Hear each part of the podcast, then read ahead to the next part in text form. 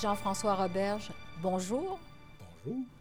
Dans le gouvernement du Québec, vous êtes ministre responsable des Relations canadiennes, ministre responsable de la Francophonie canadienne, ministre responsable de la laïcité, ministre responsable de la langue française. Je, Jean-François Roberge, déclare sous serment que je remplirai les devoirs de ma charge. Est-ce que vous considérez que vous êtes à la tête de 4 différents ministères, ou plutôt d'un grand ministère qui regroupe les dossiers de l'identité?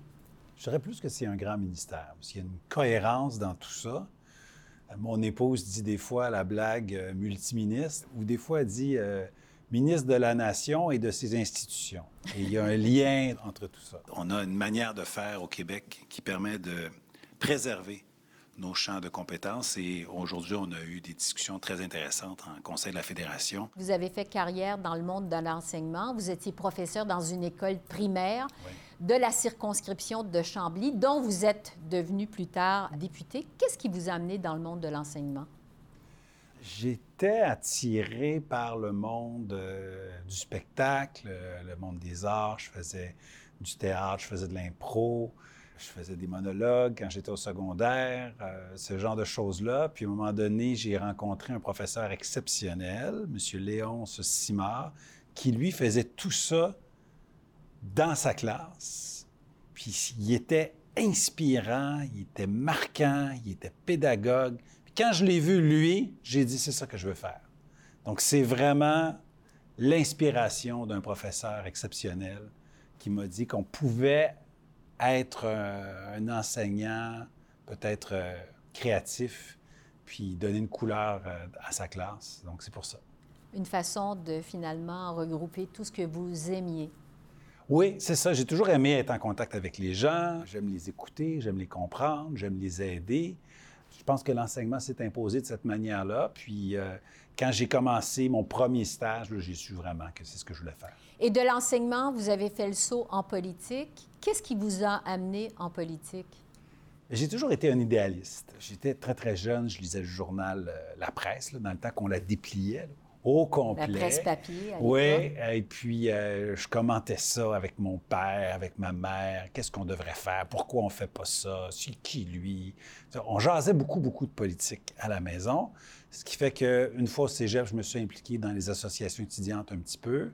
Ce désir de changer le monde. À l'université, beaucoup. On peut dire que si vraiment je fais de la politique aujourd'hui, c'est à cause de mon implication dans les associations étudiantes. Vos parents faisaient quoi dans la vie? Ils ont commencé comme agents d'immeuble et après ça, ils sont devenus vitraillistes. Oui, oui. Donc, des entrepreneurs, des gens d'affaires se sont loués un commerce. Après ça, ils ont acheté un édifice. Donc, c'était un des 3 plus gros ateliers à Montréal.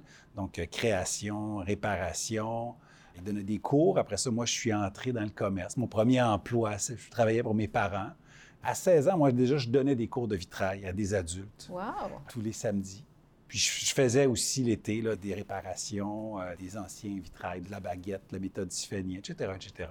Wow. Un métier assez atypique. Des fois, je dis que c'est un métier du Moyen Âge, mais pratiqué au 21e siècle. Et il y en a chez moi, là, évidemment.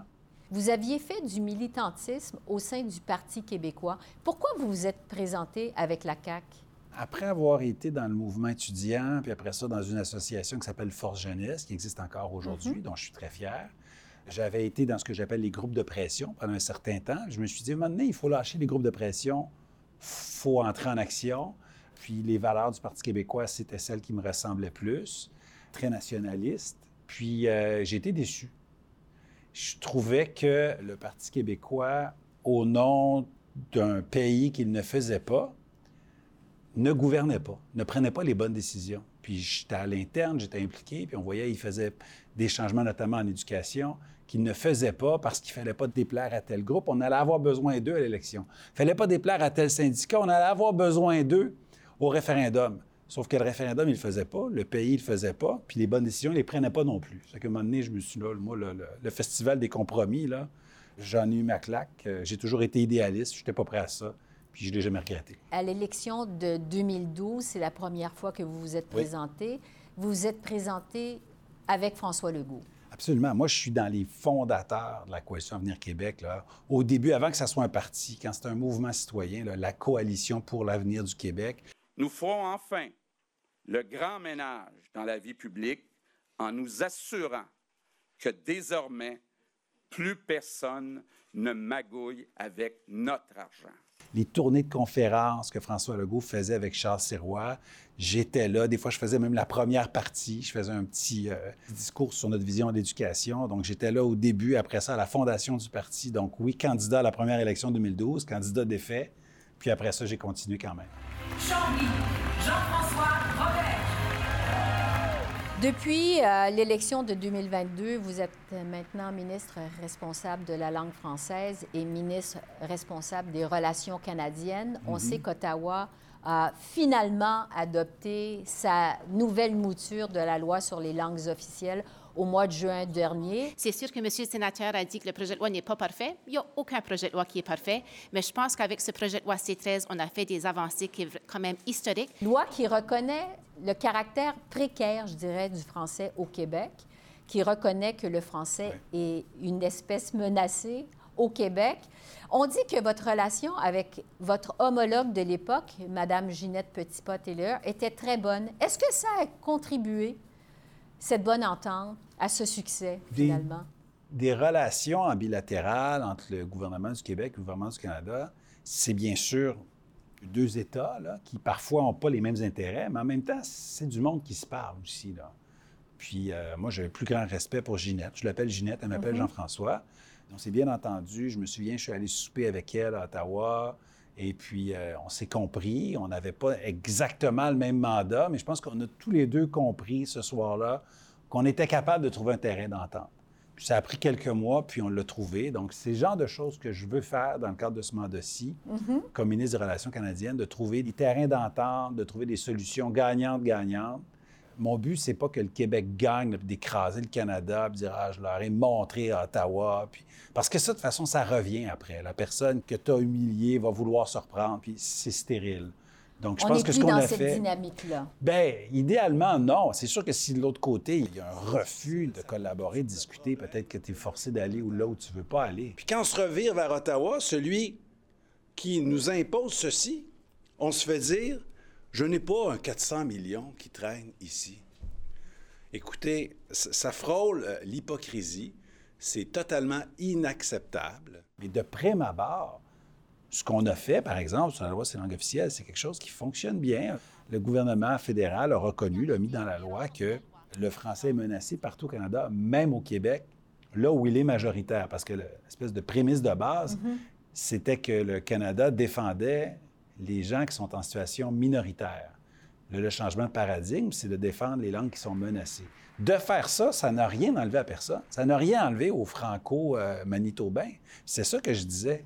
C'est pas de le donner, c'est de le reconnaître.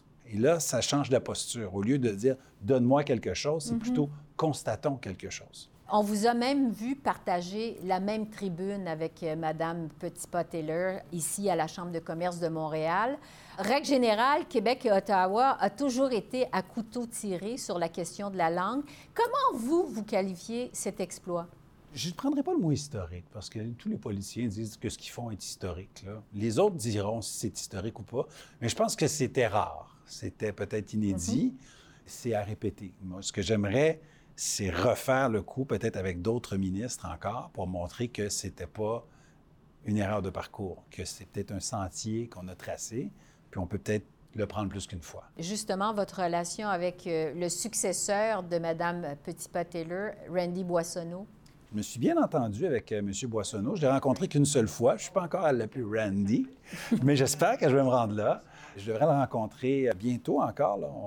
Mais nos équipes travaillent à ce qu'on discute, qu'on approfondisse un peu plus la relation, parce que là, la loi est là, mais après la sanction d'une loi viennent les règlements. Oui. C'est très important. Puis il y a aussi la question du financement, parce qu'il y a le plan d'action sur les langues officielles. On veut faire ça correctement aussi. Là. On ne veut pas que le plan d'action aille à l'envers de la loi. Donc, il faut continuer dans la même voie. Sur le déclin du français au Québec, justement, votre gouvernement met surtout l'accent sur les statistiques du français parlé à la maison. Si on prend comme Montréal, par exemple, c'est une ville très cosmopolite, reconnue pour sa diversité. Jusqu'à quel point le français parlé à l'extérieur de la maison compte aussi? Bien, Je ne suis pas d'accord pour dire qu'on met l'accent sur ça. Peut-être que c'est une statistique qui dérange davantage, mais moi, quand je parle de la langue française, je dis oui, le français, langue parlée à la maison, mais le français, langue de travail, le français, langue de consommation dans les commerces, le français, langue de consommation en ligne, le français, langue de consommation culturelle. Tous ces indicateurs-là sont en chute. Tous ces indicateurs-là ont décliné en 2001 et 2021. La question, ce n'est pas de savoir si on aime où on n'aime pas un ou deux indicateurs sur cinq. La question, c'est de se décoller un peu puis de se donner la perspective pour voir qu'il y a un recul, peu importe l'indicateur choisi. Donc, une fois qu'on voit ça, bien, il faut être audacieux pour que ça arrête. L'objectif, c'est carrément d'arrêter le déclin du français au Québec, puis en particulier à Montréal, d'inverser la tendance. Le mandat, là, c'est d'arrêter le déclin, puis d'inverser le déclin. Puis pour ça, il faut agir dans tous les secteurs. Là. Agir dans un ou deux secteurs, même très fortement, ça ne fonctionnera pas.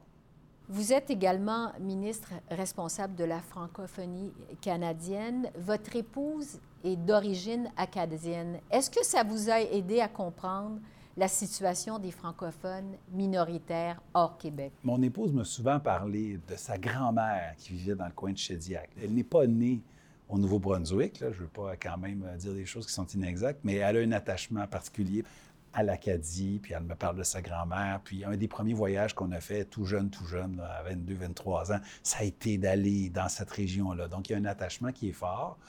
Peut-être que ça rend les choses plus concrètes d'être lié de cette manière-là à l'Acadie, aux Acadiens. Mm-hmm. Mais j'ai toujours pensé que pour que le français soit fort au Québec, il fallait qu'il soit fort dans le reste du Canada et vice-versa. Pour que le français soit fort dans le reste du Canada, il faut qu'il soit fort au Québec. Opposer l'un et l'autre, là, c'est jouer perdant. Est-ce que vous trouvez justement que la nouvelle loi sur les langues officielles correspond à la réalité des francophones hors Québec?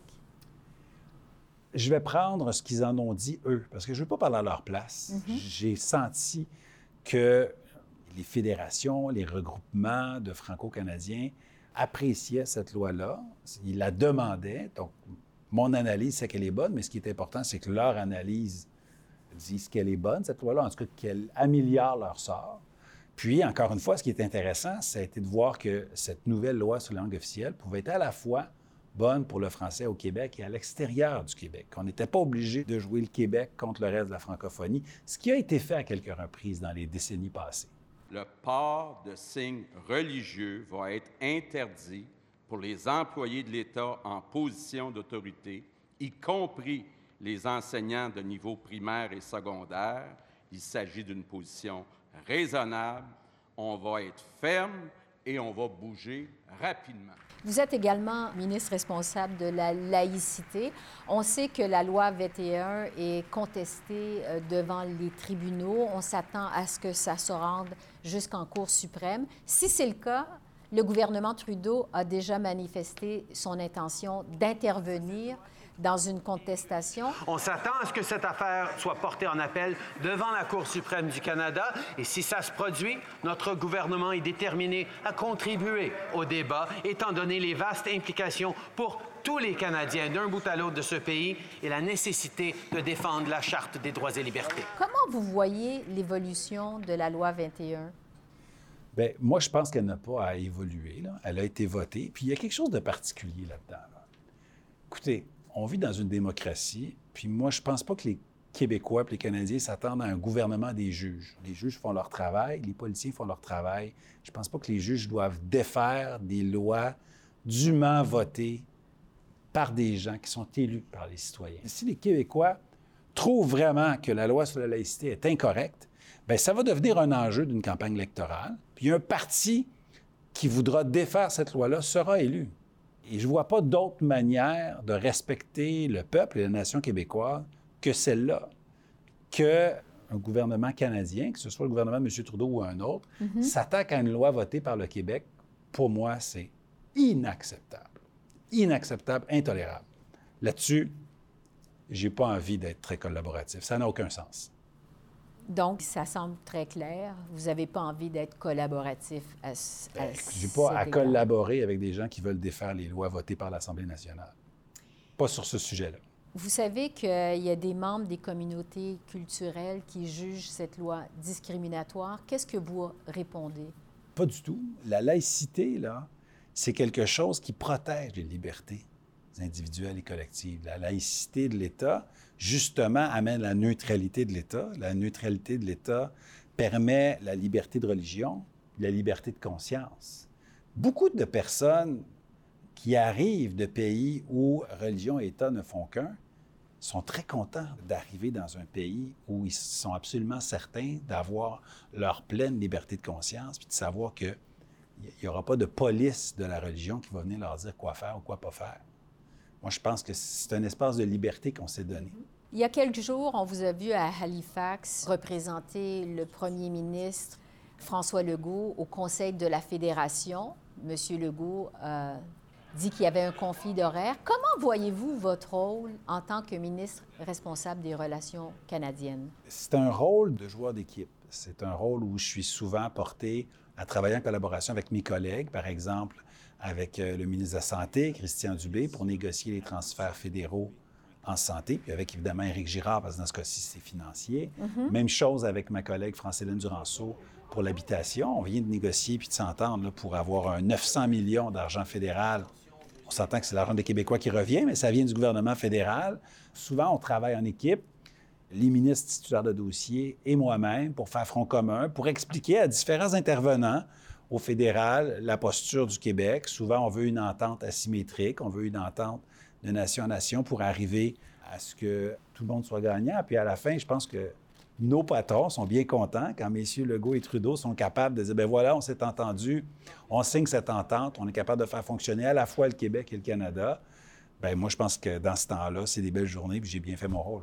Comme ça a été le cas la semaine dernière à Montréal, au moment d'annoncer cet investissement conjoint de 1,8 milliard de dollars pour la construction de logements sociaux au Québec. Exactement, c'est ça. Donc, il y avait 900 millions du gouvernement du Québec, 900 millions du gouvernement canadien, pratiquement sans condition, parce que initialement, l'offre du gouvernement fédéral, c'était de lier ces transferts-là avec un paquet de conditions qui venaient empiéter dans les champs de compétences du Québec.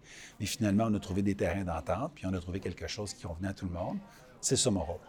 Il y a moyen de s'entendre. Absolument. Oui. Votre gouvernement a annoncé récemment son intention d'augmenter de façon considérable les frais de scolarité pour les étudiants universitaires hors Québec. Est-ce que vous pensez que cette initiative-là va avoir un impact sur votre rôle de ministre des Relations canadiennes? Probablement dans la mesure où les gens vont me poser des questions. C'est pas arrivé encore vraiment, honnêtement. Non. J'étais justement à la rencontre des premiers ministres il y a peut-être une dizaine de jours. Aucun des premiers ministres n'est venu me voir à ce sujet-là, alors que, bon, si vraiment c'était une grande préoccupation, il aurait pu demander aux représentants du Québec. Puis en plus, là, au ministre de la Langue française, c'est pas arrivé. Mais si les questions arrivent, ça va me faire plaisir d'y répondre. Mais c'est le fruit quand même d'un bon travail de réflexion du groupe de travail là, pour l'avenir de la langue française, groupe que je préside. On est 6 ministres qui formons ce groupe-là depuis janvier 2023, presque un an maintenant. On a travaillé en immigration, en culture, évidemment en langue. Et une des mesures, c'est celle qui a été présentée. Je pense qu'on ne peut pas laisser la situation actuelle perdurer parce que je comprends que des gens peuvent être en désaccord avec la mesure, mais quoi alors? Parce que le statu quo n'est pas tenable. Là. Écoutez, je vous l'ai dit tout à l'heure, tous les indicateurs sont au rouge, particulièrement à Montréal. Alors en ce moment, ça veut dire qu'il y a des gens qui viennent à Montréal, qui ne maîtrisent pas du tout le français. Ça amène une pression sur la francisation. Puis est-ce qu'on veut vraiment que des gens qui ne parlent pas le français, qui n'ont pas l'intention de rester ici, qui ne viennent que passer, viennent angliciser Montréal? Bien, il faut se poser la question. C'est certain qu'il y aura un impact majeur et très négatif pour nous parce que avec l'augmentation de frais de scolarité pour les étudiants du reste du Canada, c'est comme le doublement de ce qu'ils payent déjà. Je pense pas nécessairement que ce soit la meilleure décision. Pour moi, les universités, c'est comme une fenêtre sur le monde. Là, j'ai l'impression qu'on ferme un peu nos fenêtres. Parce que les recteurs d'universités anglophones ici à Montréal ont évidemment fortement réagi, semblent vouloir trouver un compromis. Est-ce que vous pensez qu'on va en arriver à un compromis dans ce dossier-là? Bien, je suis certain qu'on va arriver à une solution. On arrive toujours à une solution. Un compromis, je ne sais pas comment on l'appellera, là, mais on va trouver une solution. Mais à terme, il faut régler deux choses, là, en réalité. Là. Il y a un rééquilibrage des finances des universités. En ce moment, les étudiants qui étudient dans des universités anglophones ont un financement là, per capita beaucoup plus élevé que si on étudie dans une université francophone. C'est un déséquilibre qu'on ne peut pas tolérer. Ça n'a pas de sens. Et après ça, bien, comme je vous l'ai dit tout à l'heure, il y a à peu près 30 000 étudiants au centre-ville de Montréal qui étudient dans les deux universités anglophones qui sont sises au plein centre-ville, qui ne sont pas des Québécois. Donc, est-ce que c'est une bonne idée dans la mesure où, en ce moment, on a un grave problème et que le français recule à Montréal à chaque année? Il ne s'agit pas de dire qu'ils ne sont pas bienvenus, mais il faut se poser la question quand même. Quelle est la quantité qu'on peut raisonnablement absorber, franciser, sans que ça fasse basculer l'équilibre linguistique montréalais? Quels seront les dossiers prioritaires pour le Québec dans les prochains mois, dans sa relation avec le gouvernement fédéral, avec Ottawa, selon vous?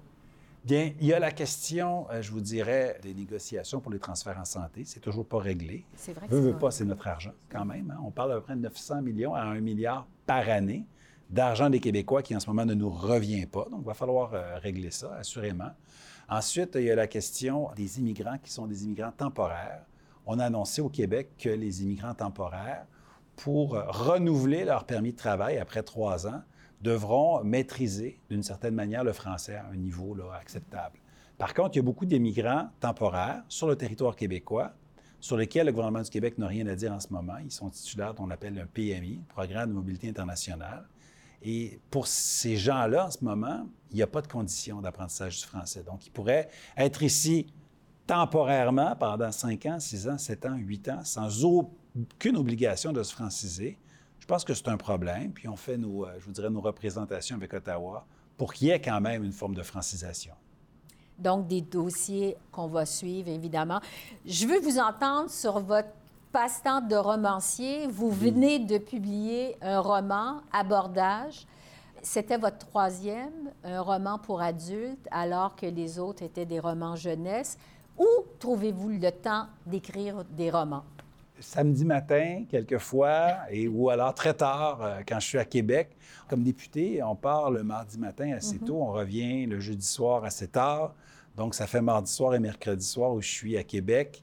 Je finis de travailler assez tard, mais des fois, j'arrive, je vais dire à la maison, à l'appartement. Évidemment, mon épouse, mes 2 grandes filles ne sont pas là. Pour me détendre, des fois, plutôt que de partir à un film, une série, bien, je me mets à écrire. C'est à ce moment-là que je trouve un peu de temps. Mais écoutez, certains ont dit « Ah, il ne doit pas travailler fort, là. Il a publié un roman. » Ça m'a pris 5 ans à l'écrire. Là. Donc, comptez ça, là, 300 quelques pages en 5 ans, là, je pense que j'ai fait mon travail de ministre dans l'intervalle. On n'en doute pas, on n'en doute pas. Dans votre dernier roman, vous revisitez l'univers des pirates. Qu'est-ce qui vous a porté à vouloir revisiter l'univers des pirates? C'est pas le fait que c'est l'univers des pirates qui m'a d'abord happé. C'est le moment charnière de l'histoire. Je suis un passionné d'histoire, l'histoire du Québec, mais d'histoire en général. Et le début du 18e siècle, mon roman se passe autour de 1720 ou à peu près. Dans les Caraïbes, il se passe quelque chose d'exceptionnel. Toutes les grandes puissances sont là. La France, l'Espagne, le Portugal, les Pays basques. Il y a même des colons québécois qui sont là. La Nouvelle-France est descendue là jusqu'en Louisiane. Et il y a des Autochtones. Et tout ce monde-là se retrouve dans un territoire tout petit, forcé de cohabiter. Des fois, le font de manière très heureuse, d'autres fois, c'est pas joli, c'est de l'exploitation. Mais le choc des cultures, le choc des puissances, ça se passait, comme on dit, au bon moment, au bon endroit, ou au mauvais moment, au mauvais endroit, si on veut. Et je trouvais que c'était charnière, carrément, pour le destin de l'Amérique. Donc, de prendre mon personnage principal, de le plonger précisément là, je pense que ça créait beaucoup, beaucoup de possibilités, plein de péripéties, plein d'aventures, des trahisons, des histoires d'amour. Mais tout est possible dans cet endroit-là. Vous parliez de vos 2 grandes filles tout à l'heure. Vous disiez, elles ne sont plus à la maison, évidemment. Elles ne sont pas avec vous quand vous êtes à Québec, quand vous siégez à l'Assemblée nationale. J'ai lu dans les journaux que vous lui parlez à tous les jours. Est-ce que vous parlez de politique avec elle? Quand elle m'en parle. quand j'ai été élu pour la première fois en 2014, elles étaient jeunes, autour de 8 et 10 ans. Tous les matins, j'ouvrais mon iPad en FaceTime et je le plaçais sur la table de la cuisine, puis elles faisaient la même chose à la maison. Puis on ne s'assoyait pas nécessairement pour se parler. On circulait, on faisait notre repas, on faisait comme si j'étais là. Puis moi, je faisais comme si elles étaient là aussi. Donc, ça gardait une proximité. C'était pas vraiment « je m'assois, puis là, on se parle sérieusement ». C'est comme si on était à la maison, on ne parle pas juste de choses sérieuses, bon, etc. Puis le soir, je leur parlais aussi tous les soirs. Là, je leur parle presque tous les soirs, parce que là, 18 ans, 20 ans, ils ont leur vie là, quand même. Là, c'est ça. 17 ans et 20 ans plutôt. Ce sont de jeunes adultes, là. Mais je suis un père très, très, très proche de ces grandes filles. Est-ce que ça a été difficile pour vous, concilier politique et famille? Le premier mandat, oui, absolument. Oui. Elles étaient jeunes, c'était nouveau. Il a fallu retrouver un équilibre. Mes petits cœurs me manquaient. Depuis que vous êtes député, en 2014, vous organisez dans votre comté la course Jean-François Roberge pour venir en aide à toutes sortes de causes. Parlez-nous de l'impact de cette activité-là de député.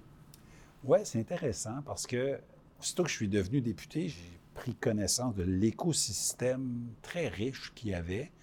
Beaucoup d'organismes communautaires qui s'occupent des plus démunis sont toujours en train d'organiser des activités. Puis ils m'invitent à aller les voir, à participer, à contribuer. C'est correct. À un moment donné, je me suis dit, bien, ils m'invitent tout le temps. Est-ce que moi, je pourrais faire quelque chose, prendre une initiative pour les groupes communautaires ou pour les causes qui me tiennent à cœur? Puis c'est à ce moment-là que j'ai décidé d'organiser une course avec mes employés de bureau de comté, de créer un événement, d'aller chercher des commanditaires, des contributions, puis de faire quelque chose qui est absolument non partisan, là, de faire une activité aussi très, très accessible. Il y a la marche 1 km. C'est facile, tout le monde peut marcher 1 km. La course 1 km, c'est très charmant. À chaque année, il y a des tout petits, là, que c'est la première fois qu'ils font une course. Mm-hmm. Puis il y a la course 5 km pour les petits coureurs du dimanche, là. Donc, moi, je fais les trois chaque année. J'imagine qu'il y a des jeunes qui viennent vous voir pour vous poser des questions sur la politique, qui sont intéressés peut-être à faire de la politique. Ouais. Est-ce que vous leur recommandez de faire de la politique? Je leur recommande de s'impliquer, puis de changer les choses. Ça peut être en politique municipale, fédérale, provinciale, ça peut être dans des organismes communautaires, ça peut être dans des groupes de pression.